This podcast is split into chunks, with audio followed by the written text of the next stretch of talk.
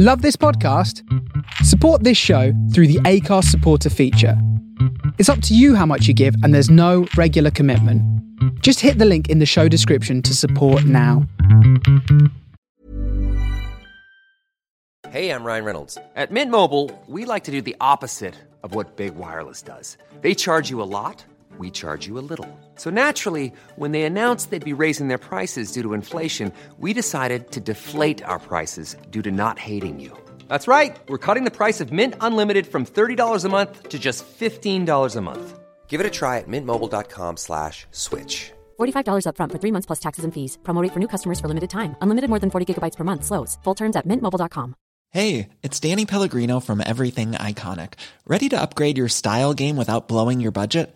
Check out Quince. They've got all the good stuff shirts and polos, activewear, and fine leather goods, all at 50 to 80% less than other high end brands.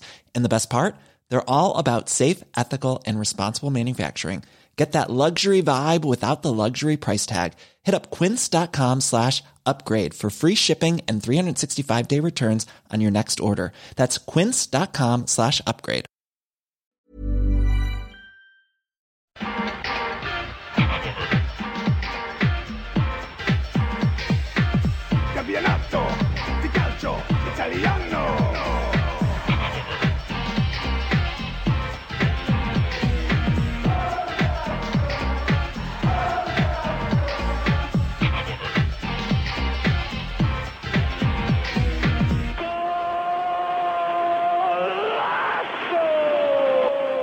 Hello and welcome along to the latest Forza Italian football podcast. As ever, I'm your host, Connor Clancy. And joining me this week is, I always call you the ever reliable Vito, but you're much more than that. You are a key player to this FIF team. Welcome back, Vito Doria. How's everything? Yeah, thanks for the kind words, Connor. Most appreciated. To be honest, I think I could be feeling a lot better after this weekend's results, but I'm still keen to discuss the latest Serie A action. Vito, um, I'm sorry to say, but one of those results is just going to bring your mood even further down, and it's not the Sampdoria one, I'm afraid. We're going to have to talk positively about Genoa, um, but we'll put that to the side for a minute anyway. And another Sampdoria fan joins us this week to celebrate a huge Genoa win, and it's Luca Gumby. Luca, it's been a while since we saw you on here, but it's good to have you back. Yeah, it's it's good to be on. Got uh, some new headphones for the occasion, so it's extra special. I think I think you might as well. So uh, yeah, looking forward to cracking on and speaking about what's been going on on the peninsula over the weekend. Yeah, absolutely. These are my, my headphones of choice when listening to things, but uh, I've never used them on the podcast until last week. I was forced into it, but people aren't here to listen to what headphones we use, guys. Uh, Jackson Philip are already in the comments. Guys, welcome along. Uh, we're all doing well. How are, how are you guys in the comments? Anyway, Milan Samp just finished, so let's dive straight into that. And I'm continuing to be impressed by Gennaro Gattuso's Milan. Vito, Jack Bonaventura, with every week that passes, just looks more and more important to this team. Well, it's his sixth goal from memory under Gennaro Gattuso in Serie A, so he's really flourishing under Gattuso's coaching, and that's great from his uh, point of view as well as AC Milan's. It was a vital win for AC Milan. They're now sixth on the ladder, if I'm not mistaken. So, yeah, somebody dropped down in the Serie A table, and I think it's heating up that battle for the Europa League. To be fair, Milan deserve three points too. Vito, I'm sorry to jump in, but you say it's heating up the battle for the Europa League.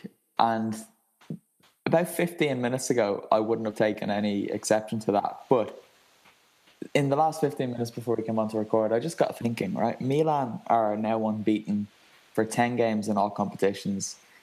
They're seven points off the Champions League places. And Inter, Roma, well, Roma are kind of picking it up a bit now, but Inter in particular just don't look like they want to be in the Champions League next season. Is there any chance they can actually make the top four, or am I going crazy? I don't think you're going crazy, Connor. I think it's actually quite probable that AC Milan could sneak into the Champions League spots. And it's also due to the city rivals Inter slipping up so badly.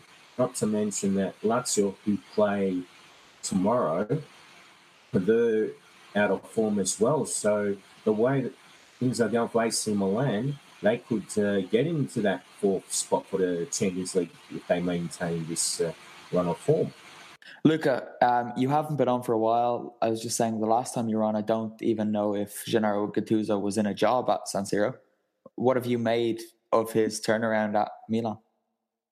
Yeah, it's certainly been quite impressive because at the time I, I, was one of these people. I think there was a lot of us who was quite critical of him coming in and thinking it would make no no impact, and he certainly has. And you can see, obviously, he's got quite a expressive manner on, on the uh, dugout. That's kind of what the commentators always picking up that kind of classic Gattuso passion. But I think he's certainly got the team managing to click, and I, I suppose he's doing quite well in just sort of probably keeping it quite simple there at Milan with all the the upheaval they had over the summer. It makes sense to to do that to just let the players play, sort of let them build something organically, and it's really starting to to pay off now. And these, I suppose, he's also benefiting from the the fact that the players have had a bit more time now to settle in there, the new ones, and players like Biglia who perhaps weren't doing so well. They did quite well tonight against Samp, and yeah, it's certainly been very impressive, especially considering how uh, skeptical I was when he was uh, first brought in.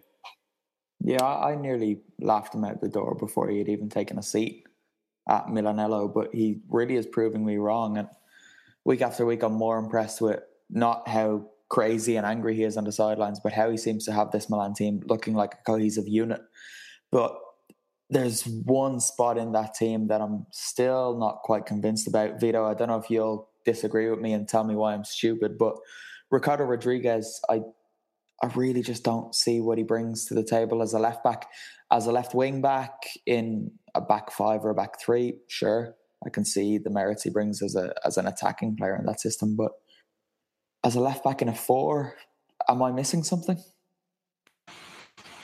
No. Um, to be honest, Ricardo Rodriguez's main feature is his uh, penalty taking and his uh, free kicks, and he missed the penalty in this game. So if he's not posing a threat in dead ball situations, he's not really a worthwhile player to start. Perhaps with um, Andrea Conti probably returning in the next few weeks or couple of months, that might have to force Davide Calabria to play on the left side, and that might actually be better than playing Rodriguez there. Then there's also Luca Antonelli, who brings some experience to that backline, so perhaps he should play a bit more than Rodriguez. Luca, we do have a question on this. Um, it, it is touching on something similar to what I just asked, but it's come in the comments asking, "What do you think Milan's Champions League chances are?" Do you think they can actually do it? I personally think they've every chance if the other teams keep slipping up as they are. Vito didn't call me stupid, which I appreciate. Luca, what are your thoughts on this one? Uh, I think that's probably getting carried away a little bit. Obviously, Inter are on this this massive slide at the moment, but I, I, I can't really see that continuing as it as it is at the moment. They've got the derby coming up fairly soon. I think it's the week after next. That's going to be a, a huge game, and that'll be something that Milan really got to be prepared for when it's now that it's really that kind of on the big stage again, looking forwards rather than just sort of toddling against, along against the mid-table teams. I think I don't know. I, don't, I, can't really see that happening. I think the Europa League is perfectly uh, feasible as an objective for them, but Champions League, I, I think that would be it would be very impressive if they, if they do do it. But with sort of Lazio and Roma have started to kick on again, I, I just think it's going to be a step too far for them at the moment. That's optimistic of you to think that Inter are going to turn turn things around anytime soon. They've won once in what feels like a lifetime. Um, I think it's once since the third of December or something. Which surely they have to turn around sooner or later. But I've been saying that for about a month now at this point, uh, guys. I think that will do on the Milan Samp game. Vito, unless have you got any Sampdoria thoughts that you'd like to share? Not too much. I thought it was one of our more disappointing displays, but in the last 30 minutes, it showed that Edgar Barreto deserved to be benched, and Valerio Verre, who came from Pescara, um, he he deserves to play a bit more. He suits our system, and I believe in the saying that players make the system, the system doesn't make the players. And uh, Verre looked very confident on the ball, so I think he should play instead of Barreto from now on. And when Dennis Praet comes back from injury, I would keep Verre on one side and maybe Praet on the other, and that would improve the fluidity and also help us maintain possession a bit more because Milan defended very well. They defended in numbers and attacked in numbers. So um, that's just something for the future. Yeah, we've spoken a lot about Samp this season. I'm, I'm, sure we will again in the near future, but I think this week we'll we'll give that game to Milan. Um, Derby della Mole next then. Torino, of course, were beaten by their city rivals Juventus 1 0. Uh, Alex Sandro got the goal. And right, I, I've had a few thoughts this week that I felt stupid for thinking, and I'm sure that one of you are going to call me out on my idiocy for one of them sooner or later. But I thought Juve might actually slip up here. Not that they'd lose, but that they might drop a couple of points. Am I naive to think that, especially given what happened in midweek? Luca, you watched them in midweek, so I'll come to you for this. Uh, I don't think you can put that down as naivety. I suppose it's the same story as the Fiorentina game, where kind of the occasion of the fixture and the matchup with the, the histories of the clubs and the atmosphere kind of you know in, influences your decision making. You think, oh, that's that's a tough test for them, but then it was kind of the the typical performance from them. They just managed to to get that one 0 win. Bernardeschi came on and got an important assist, having not not started. He played an important role there, and yeah, it's just kind of what they've been doing for for so long. That that just ruthless efficiency and. I, I don't know if you should really be so kind of critical of either against after the, the Champions League game because that kind of first 10, 10 minutes where they went two up was kind of just abnormal. It, it wasn't kind of something you could expect. And then Tottenham played very well. So uh, yeah, I think it's just kind of the, the same old Juve and they're, they're, they're just getting these results. And quite a lot of the games were very similar today in Serie A. We had sort of these these one 0 wins with a fairly early goal, and that, that was proven to be enough as the the sort of favourites managed to to stick stick uh, up with the lead. You had it with the Milan game, Napoli, it was all the same. And so, no, I wasn't naive to to think that, but then Juve proved uh, that they, you know, they just keep winning as as they always seem to prove. Thanks, guys, for sticking up for me and preventing my self esteem from dropping to, through the floor tonight. I, I need to keep you guys around more often. The the comments have already turned to inter chat and inter fighting, which I, I thought we'd get a bit further in before this started, but they're just having a little discussion among themselves about whether or not Luciano Spalletti should be sacked. We'll get to Inter later, guys. Um, so just bear with us. Hamza says even he thought Juve might lose against Torino. Thanks, Hamza. I'm getting a lot of support here tonight. Vito, I want to talk about Torino because I've been meaning to for a couple of weeks, and I probably should have done it before they played Juve because I want to give them some credit, and mainly to Walter Mazzarri, who since he has taken over has them fifth in the form table. They've played six, won three, drawn two, and lost just that one game against Juventus. What's the trick to turning this Torino side around? I think he's just added it more stability to the team because with Mihailovic it was the same story, and we were repeating, repeating the same cliches about him. Um, there's still some grunt in this team and uh, more fight, but yeah, Mazzarri in general has just made this team a better structured team, and players are in better suited positions. It's just a shame with the derby that there wasn't the same sort of organisation, or more than anything, they just offered very little offensively, which I think is a bit of a shame because most of the derbies I've seen Torino play, they just look very timid and uninspired, and they just look uh, overawed whenever they face Silva. It's not like they pose a threat or they're eager to take risks. Luca, if we're going to talk specifically about the derby then this weekend, I know, I know you watched this. Where did it all go wrong for Toro? Uh, well, I think it was just. I don't know. I, I, don't. I think they started relatively brightly. There was a sort of good chance for Belotti when they managed to win the ball high up. They looked a bit dangerous on the counter, but then he miscontrolled it. And then after that, it's just kind of they sort of seem to sit back and you kind of seem to see there was that kind of fear factor that pretty much every team in Serie A tends to to have in games against Juve. And then after going behind, you couldn't really see them coming back. It descended into being quite a, a scrappy game, and Juventus with their defenders and Chiellini, they were able to make it physical and just hold on. And there wasn't too much excitement. It was just kind of a typical run of the mill sort of favourite beating the uh, the the underdog without really shining or impressing too much. It was just a simple simple win, and I don't think Torino did anything particularly wrong, but they didn't really rise to the occasion and kind of perform beyond their abilities as you might expect in a derby. Didn't really have that kind of intensity. I don't know if that's also because it was a early kickoff. You sometimes see that, but it's not really an excuse. But it's kind of the kind of game that you tend to, to see quite often. Luke, I'll, I'll stick with you. I'm pretty sure I would have spoken to Vito in recent weeks about Andrea Belotti, but he was quiet. I'm not going to blame him for that because he didn't really get a lot of service up top for Torino and he was quite isolated at times. But is his slow season just down to the fact that he was he suffered an injury and rushed himself back and he's still suffering a bit of a hangover from that or is there more cause for concern there? I, I don't think there's really too much of a need to go overboard with the criticism of him. Obviously, as you mentioned, he was was out for a while, and there's also going to be a lot more kind of pressure on him. Other teams are going to have a lot more of a idea about what he can do after last season. He's going to be dealing with defences who've probably got more specific instructions on how to stop him.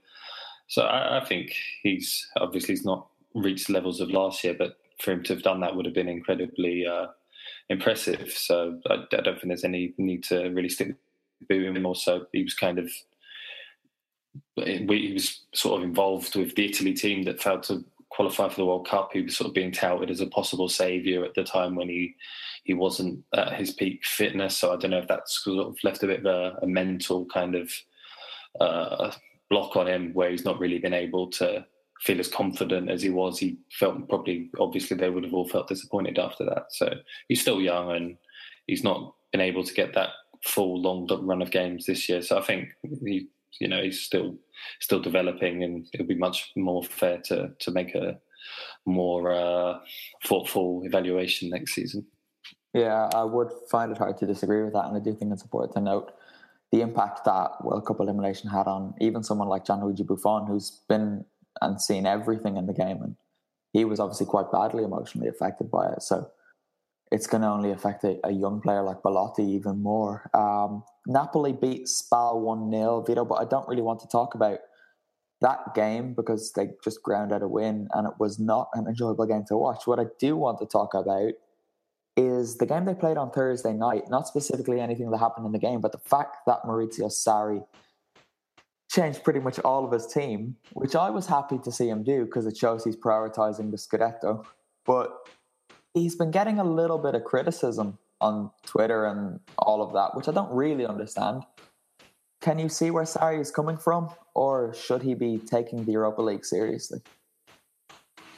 I understand where Sarri's coming from because Napoli's depth is not that great, and he hasn't rotated the squad a lot, so I think it's more than fair that he does rest his best players for the Serie A and try to chase that third Scudetto. I still feel that this season is Napoli's best chance to win it because I do see that Juve aren't as strong as they used to be. So, um, so yeah, I really think um, that it's pretty good to see that. Uh, he knows where his priorities lie. And I reckon there are other times where Serie A coaches should have focused more on the Europa League or put strong teams in Europe, but uh, I don't think they uh, they were in the same position as Sarri. I I want to disagree when you guys say things, but I can't with that because generally, I really hate when coaches don't take the Europa League seriously. I think it's a competition that should be valued. But in the case of Napoli this season, I'm willing to cut them some slack and let them and let them kind of do whatever they want in that competition, then go all out for the Scudetto and just to stop Juve winning seven in a row, basically. Look, uh, what do you think? Is the if if Sarri and Napoli don't win something this season, is his time at the San Paolo just seen as a complete failure, or or what? Because ultimately, it is trophies that define coaches, players, and clubs, right? Yeah, obviously he's done great work, but there's been a few at Napoli who've been pushing for the Scudetto and not quite got there. And they were receiving a lot of praise, but then they're not remembered so so fondly now because they never won it. But I, I, I, can totally understand why they did rotate the team in the Europa League. I think perhaps you could criticise them more for the fact that they were doing that when they were still in the Champions League as well. They didn't seem to be taking that 100% seriously. And I think that's kind of worse for the, the reputation of that club and the league as a whole. But yeah, it's, it's also going to be putting a bit more pressure on Napoli for them to be so obviously putting all their eggs in this one basket if they don't get there. So I think obviously Sarri's proved to be a, a brilliant coach. He's very he's sort of on everyone's radar now across Europe. He keeps getting linked with bigger jobs. Not that necessarily why for that. Um, it was no surprise that they rotated the team so much against Leipzig. It was a bit kind of they did get quite a lot of criticism for it in Italy because people still kind of have a bit of paranoia about coefficient rankings and how Italian teams basically just disregarding the UEFA Cup before did kind of hurt the league when it lost the European places. That doesn't matter so much now with how UEFA changed the qualifying rules, but it was understandable. It was a bit sad. It was a bit, it wasn't kind of what you want to see as a sporting set spectacle. But if if they do go on to, to win the league, no one's to care. Everyone will forget it and just remember that kind of historical uh, achievement of Napoli winning the Scudetto again. All right, guys, the, the comments are getting too much. We can't put off talking about Inter anymore because CM Fox is back and he has already got everyone in the comments losing their minds. And I enjoy this comment. He said Inter should sack Spalletti and hire Steve McClaren. And the comments have just gone into absolute meltdown. CM Fox on behind that campaign if you want to get it going. But uh, I'm probably preaching this to the wrong audience and panel here, guys. But that result was funny. Come on, um, Vito. This will pain you, but it will probably give a lot of enjoyment to some Genoa fans who listen. But we have to give Genoa some credit. They were really good, and they've been good for quite some time as well. They're now fourth in the form table. So take it away. Well, I've got to be honest, that was the most comprehensive performance uh, for the season. And Inter did not look like they were really in the game at all. Maybe when it went to 2 0, that's when they posed some sort of a threat. But Genoa were good going forward, especially with Goran Pandev, who, who got the second goal, and Diego Laxalt on the left flank is a very energetic player and he deserves to play for a bigger club because he seems to be coming of age now after some loan spells at other Serie A clubs that were disappointing. Perin in goal, of course, is top quality, made some good saves, but that back trio of Rossettini, Spolli, and Zukanovic, uh, they were blocking a lot of shots from Inter, so um, they were very crucial to the win alongside uh, Laxalt and Pandev. This is Paige, the co-host of Giggly Squad, and I want to tell you about a company that I've been loving, Olive and June. Olive and June gives you everything that you need for a salon quality manicure in one box. And if you break it down, it really comes out to $2 a manicure, which is absolutely insane. It's also so easy to get salon worthy nails at home with Olive and June. The difference between how your nails used to look when you did them yourself and now with the Mani system is a complete game changer. The best thing about Olive and June too is it's a quick dry, dries in about one minute, lasts for five days, and full coverage in up to one to two coats. Visit oliveandjune.com slash perfect Mani 20 for 20% off your first system. That's oliveandjune.com slash perfect Mani 20 for 20% off your first system system. Mom deserves the best, and there's no better place to shop for Mother's Day than Whole Foods Market. They're your destination for unbeatable savings, from premium gifts to show-stopping flowers and irresistible desserts. Start by saving 33% with Prime on all body care and candles. Then get a 15-stem bunch of tulips for just $9.99 each with Prime. Round out Mom's menu with festive rosé, irresistible berry chantilly cake, and more special treats. Come celebrate Mother's Day at Whole Foods Market. Hey there, it's Michelle Norris. I'm host of a podcast called Your Mama's Kitchen. When I travel, I'm usually looking for a way to find a taste of home when I'm not at home. And one of the things I love to do when I am at home is entertain. And Airbnb allows me to do that. When I was in California recently, I rented a house that had a great kitchen. And when we were sitting around the table, we we're all thinking, we're in someone else's house. Someone could be in all of our homes as well. If you have a home, but you're not always at home, you have an Airbnb. Your home might be worth more than you think. Find out how much at airbnb.com/slash host.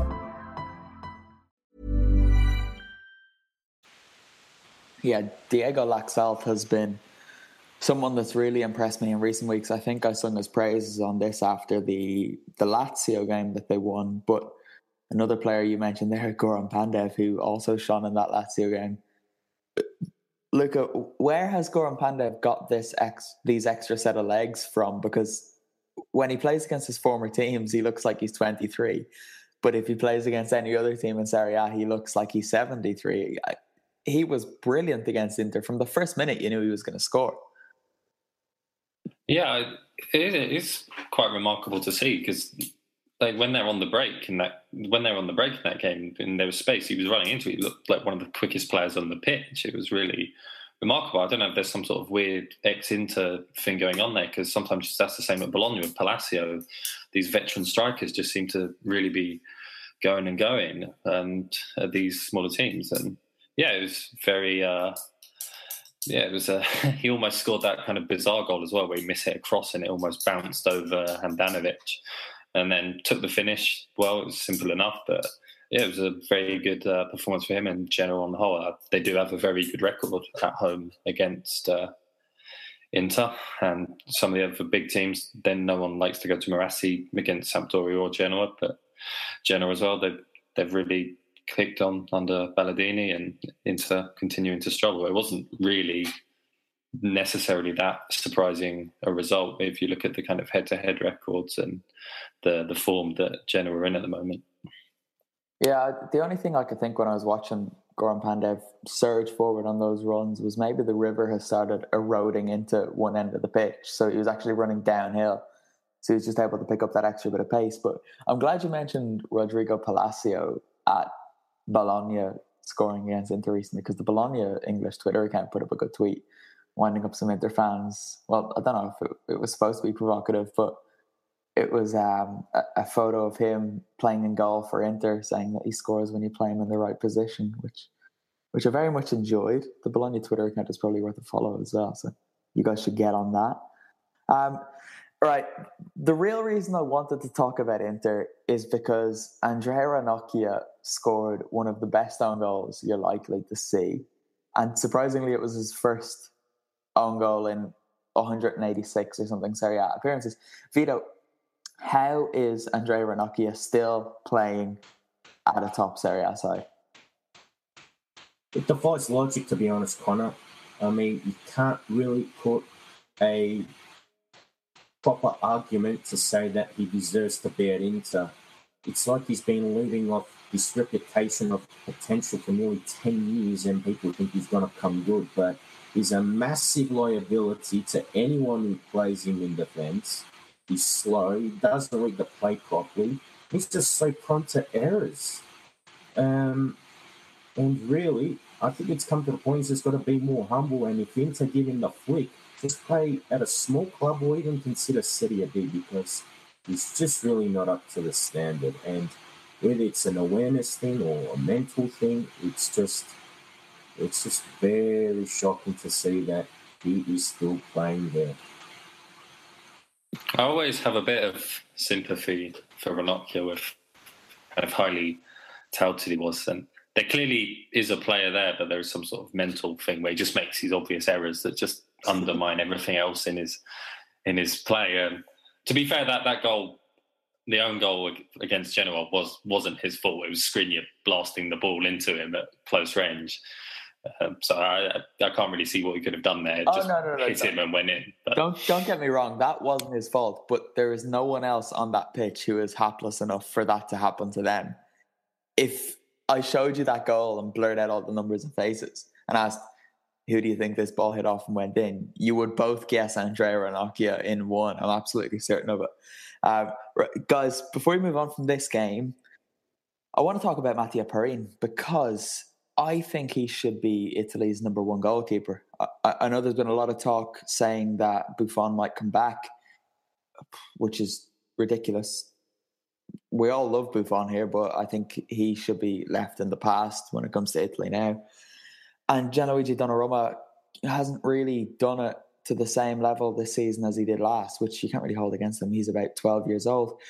Does anyone else have any other candidates to take the number one shirt with the Azzurri, or should it be Perin? Vito, you can take this one first.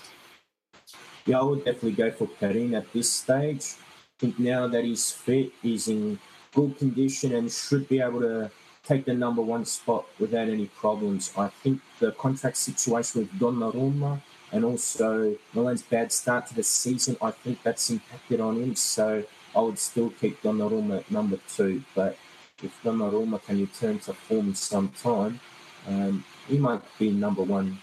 But I would rather go with Perin because he has got more experience and he's not making some of the errors that Donnarumma has made this season. Yeah, I suppose if you're looking at it short term and who you want in there immediately, it makes sense to to put Perin in. I think it's just quite difficult to really talk about Italy though with the next competitive fixtures being so far away and there's no permanent coaching appointment. But I think you do, you do want to give Donnarumma games as well, get that experience, play him in friendlies. Uh, otherwise, I think even um, Sirigu could sort of play some role. He's been doing quite well at Torino after Joe Hart struggled there last season. Perhaps as the third choice, he's tended to do quite well in Italy after uh, he was a solid player at PSG before sort of having a rapid decline in Spain, but he seems to have bounced back now. And I think there's a few decent young players around. Uh, I always like Meret. He's not quite been doing so well at Spal, but he's got back in the, the team there for the moment. And uh, Alessio Cragno at uh, Cagliari's another kind of option. So I think there's lots of uh, young goalkeepers. But as as you've both said, I think it makes sense to to go with Perin for the the immediate short term. Yeah, I'm, I'm reluctant to get behind Sirigu, to be honest. I, I'd be all for having him around the squad, but because he's 31, so by the time the next World Cup comes around, he's going to be 35, and I don't see the point, to be honest. And, and there are so many good young goalkeepers that we've all already mentioned, and Plizzari as well is another one who Milan fans will shout at us if we don't bring up. So there's his name checked off the list. Udinese we lost to Roma 2 0. Uh, nothing really here I want to talk about, but I did see someone say that Gregoire Defrel should play more for Roma. Vito, do you agree with this? And if you do, where should he play in this Roma team? He's a very versatile forward and he can play anywhere along the front three. Based on current form, I would actually try him at centre forward because he can play there from time to time, and Di Francesco did use him there to soar. I'm still not convinced that Dzeko is really back in form, so that is why I would put the threat there. And also on the left wing, you've got El Shaarawy and who can contribute from time to time. And also Cengiz Ünder is in sensational form, so I wouldn't want to take him out of the right wing position. Under's scored four goals in just three games, so yeah, he's really looking delightful. Okay, moving quickly through these now. We're we've moved along quite nicely with time actually. Bologna played Sassuolo and they won late on two one. Luca, you watch Bologna every week or more or less. Break us their season then, please.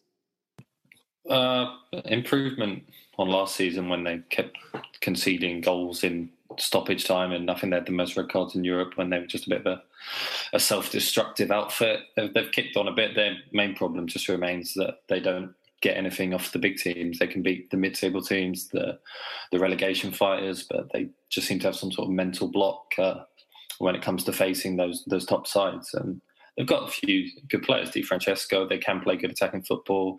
Verdi, obviously, who rejected Napoli, and you presume he'll be off in the summer.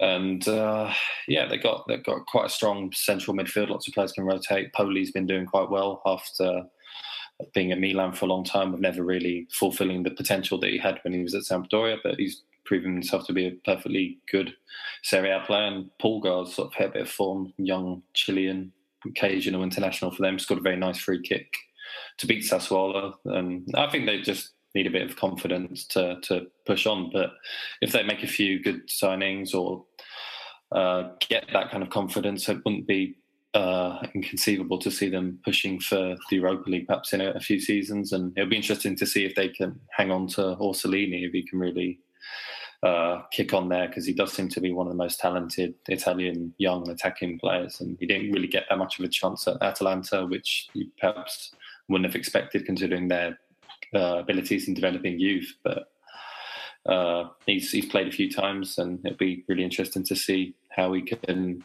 uh, developed with also parent club Juve watching on. Yeah, yeah, there's definitely a player there in Orsolini, and I do hope he can do quite well at Bologna. And there's no reason why he can't, because as you said, they've got a few good attacking players. Luca, condolences to you from Mohamed Atta, who says you watch Bologna every week. I'm sorry for that, which I think is a bit harsh. There are definitely worse teams to be watching every week than Bologna. Uh, the other results then: Atalanta one, Fiorentina one, Chievo beat Cagliari two one.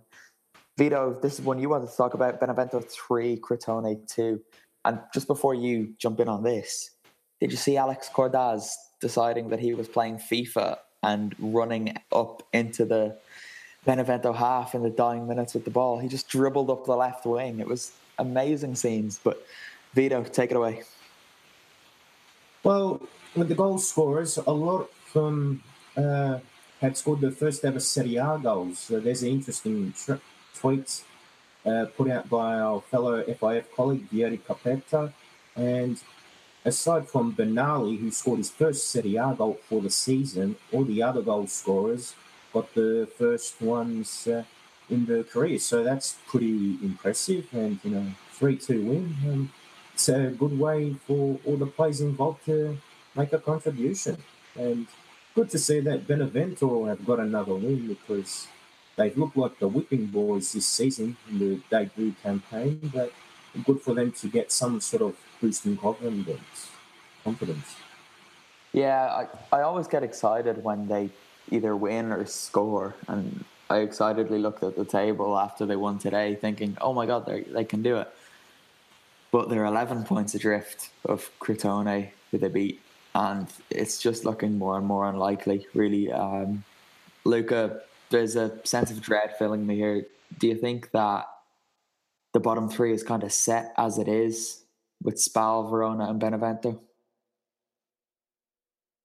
I don't know if it's a completely foregone conclusion. Obviously, Benevento staying up would take a miracle. I think they might put up a little bit of a fight now. They might get a few more home results and sort of give the fans something to enjoy from the season. Uh, uh, Spal even um, they played at Napoli away and they got they lost one one nil. It's perfectly respectable. I think Verona are mostly quite poor, but Spal, I, I, don't know. I've always thought there's something there. It's just not quite clicking. But even I don't know if if um, Viviani scores a couple of free kicks or something in consecutive games, they could get a few results and they could make it interesting. I think obviously you do have a bit of separation with this bottom three, and you would expect them to stay there. But I do think Spal could still get out of it. Crotone, you're not quite sure what could happen there. They could slip up again. And if sort of Zenga's kind of new manager bounce starts to fade, Verona is kind of same as Spal, but I don't really see them putting those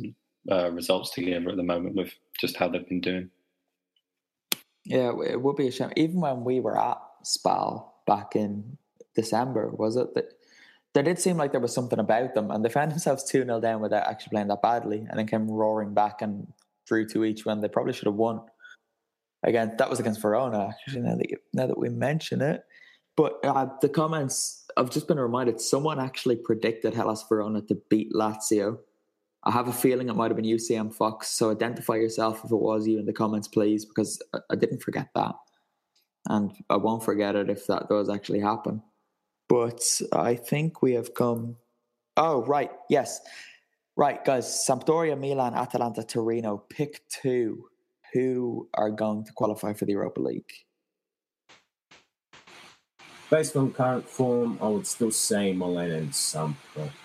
But uh, as we discussed earlier, Milan could even aim higher than that. But out of the four you picked, um, I can't really see Torino posing enough of a threat, especially if Belotti's not 100% fit. And with Atalanta, um, still a strong team, a lot depends on the up and coming fixture with Dortmund, but uh, I think they need to find more goal scoring options and uh, not just rely on Gomez and Ilicic. I think Andrea Petagna in particular can't just be this hold up guy and just you know do the sacrificing role. He's got to start scoring some goals. Yeah, it's funny you mentioned that. Andrea Petagna probably had the worst game I've ever seen him play today, and he scored. And then there are weeks when he puts in a nine out of ten performance and he can't find the net to save his life. But he's a strange type of player, but I do I do love him. Uh, Serie B, before we move on completely from Serie A, the top three are kind of pulling well the top two definitely are pulling away and it looks like Empoli and Frosinone are going to come up automatically. And then Palermo are third, followed by Cittadella and Bari how do we see this playing out? The top two to come up, and then it's take your pick really from the rest. Vito, we'll stick with you. Well, I reckon Frosinone and Empoli should have the automatic spots at the moment. They're really starting to break away now, and Empoli in particular are playing some really good football too. Aurelio Andreazzoli is getting into play consistently, so uh, I reckon they'll be back up for next season. The promotion spot's really up for grabs. Bari got a win on the weekend, so I'm happy for Fabio Grosso again. Venezia got a 3 1 victory as well. But if the two outsiders that could uh, ruffle things up would be Novara, who got Domenico Di Carlo as coach, and George Puscas, the young Romanian striker on loan from Inter, is in good form. And surprisingly, Foggia have been getting some good results lately. Oliver Kragl who arrived from Crotone in January, has scored four goals and provided an assist in five games, and they're getting some decent results. So maybe our fellow colleague Nick Carroll, he'll probably enjoy watching Foggia more than Inter these days. Yeah, we should probably advise him to change his colours from blue and black to Foggia's more desirable colours. Um, Luca, we're going to see some Serie B again this week because we just can't get enough of it. We saw Venezia against Pro Vercelli earlier this season, and it, let's be honest, it, it wasn't a good game quality wise, but there was a few funny moments. And we're going to see Venezia again, but this time in Parma on Friday night.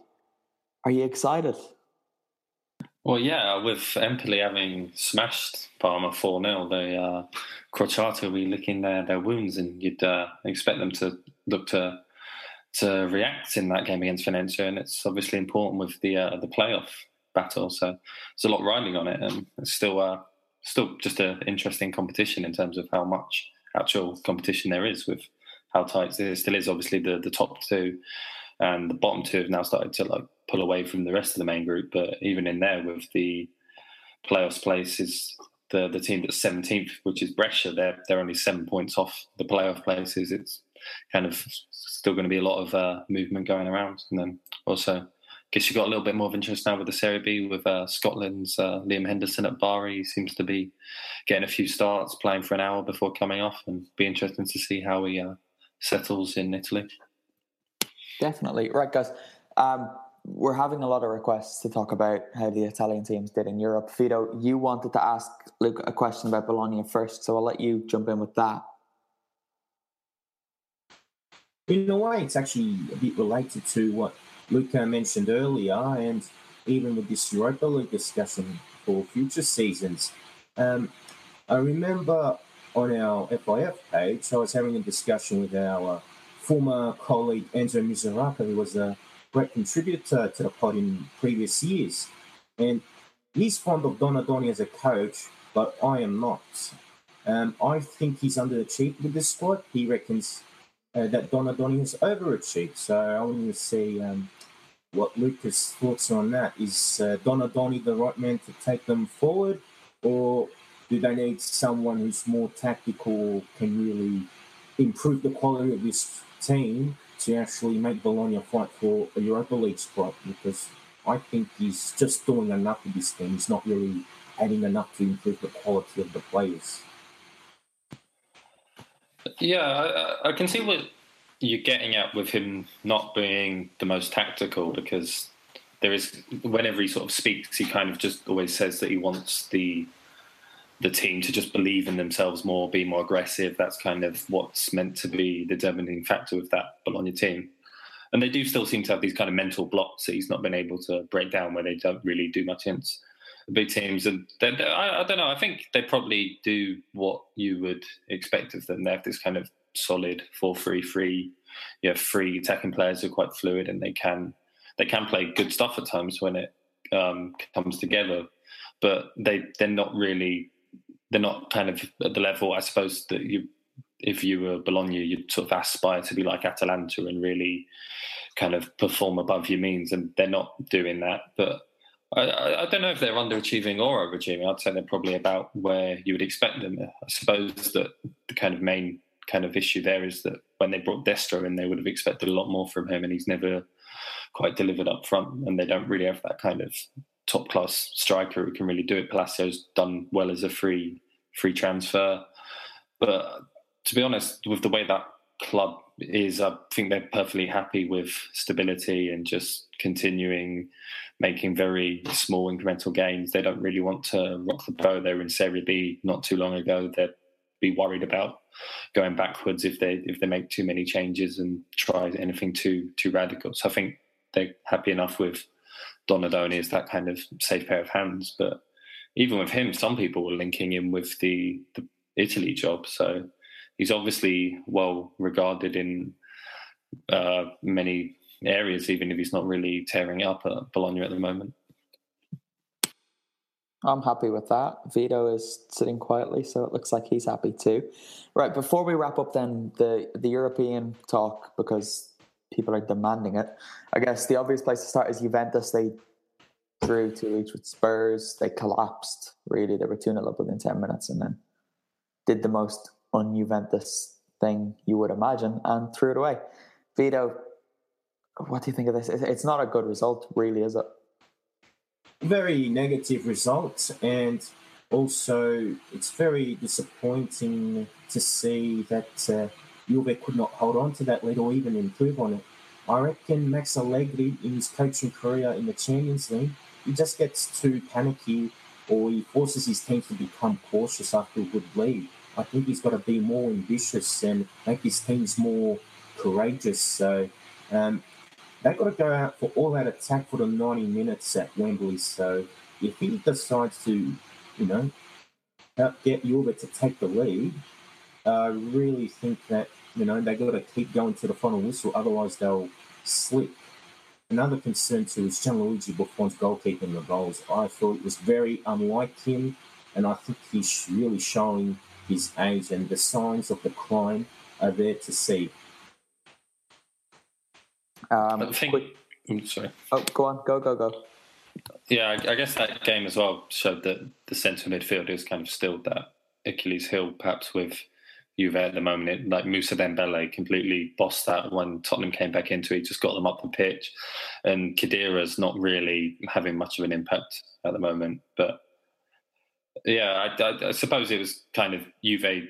You wouldn't have expected to be up that early. It was sort of a a penalty that kind of came out of nowhere and some terrible defending from Spurs on the first goal. But Tottenham played very well. It wasn't just that Juve threw it away, but kind of that centre midfield they did struggle with the likes of Dembele's dribbling in the middle and just helping to sort of give Spurs that kind of base up the pitch because I don't think that tends to happen in Serie A very often. Um, they're not particularly used to dealing with that.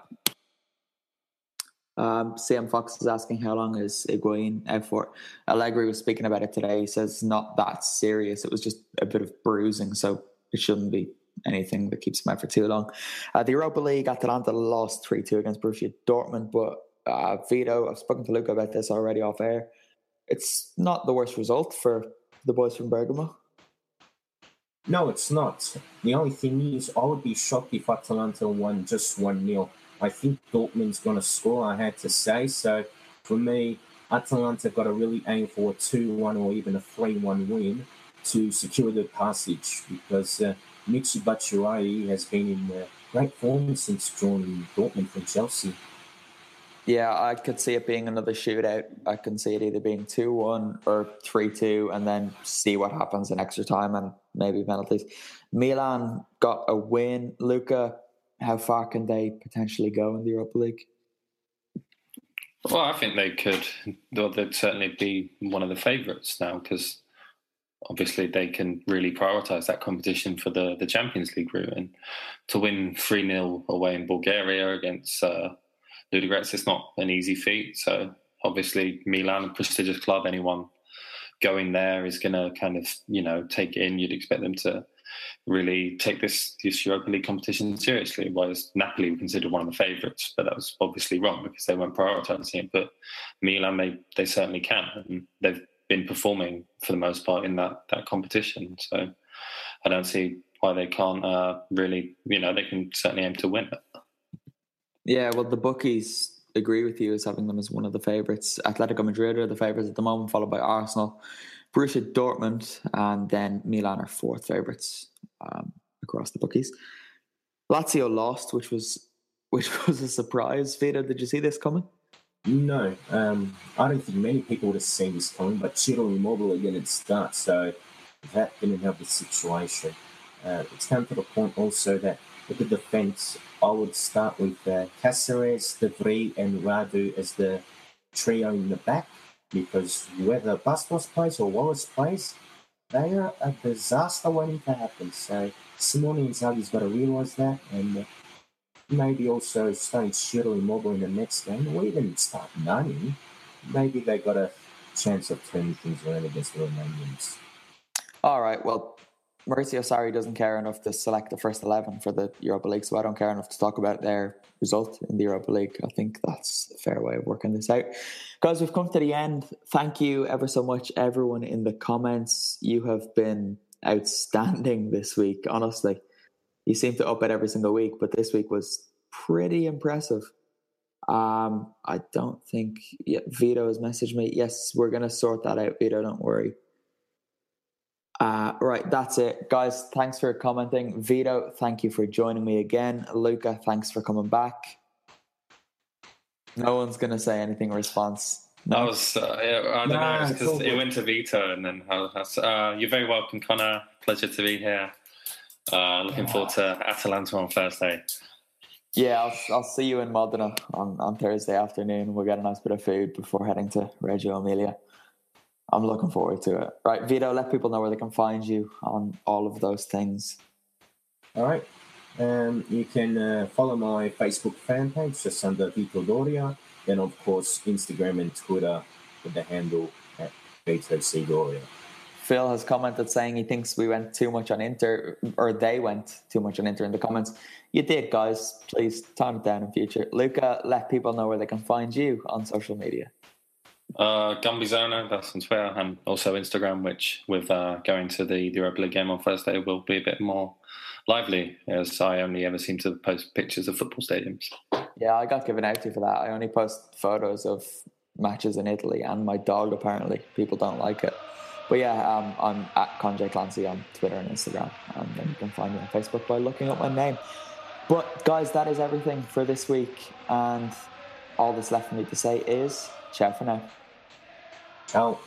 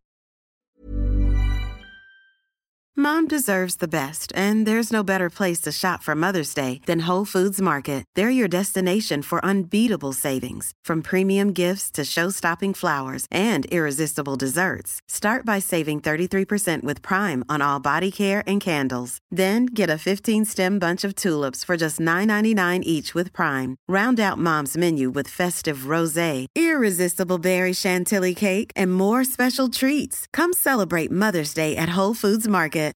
When you need mealtime inspiration, it's worth shopping Kroger, where you'll find over 30,000 mouthwatering choices that excite your inner foodie. And no matter what tasty choice you make, you'll enjoy our everyday low prices, plus extra ways to save, like digital coupons worth over $600 each week. You can also save up to $1 off per gallon at the pump with fuel points. More savings and more inspiring flavors make shopping Kroger worth it every time. Kroger, fresh for everyone. Fuel restrictions apply.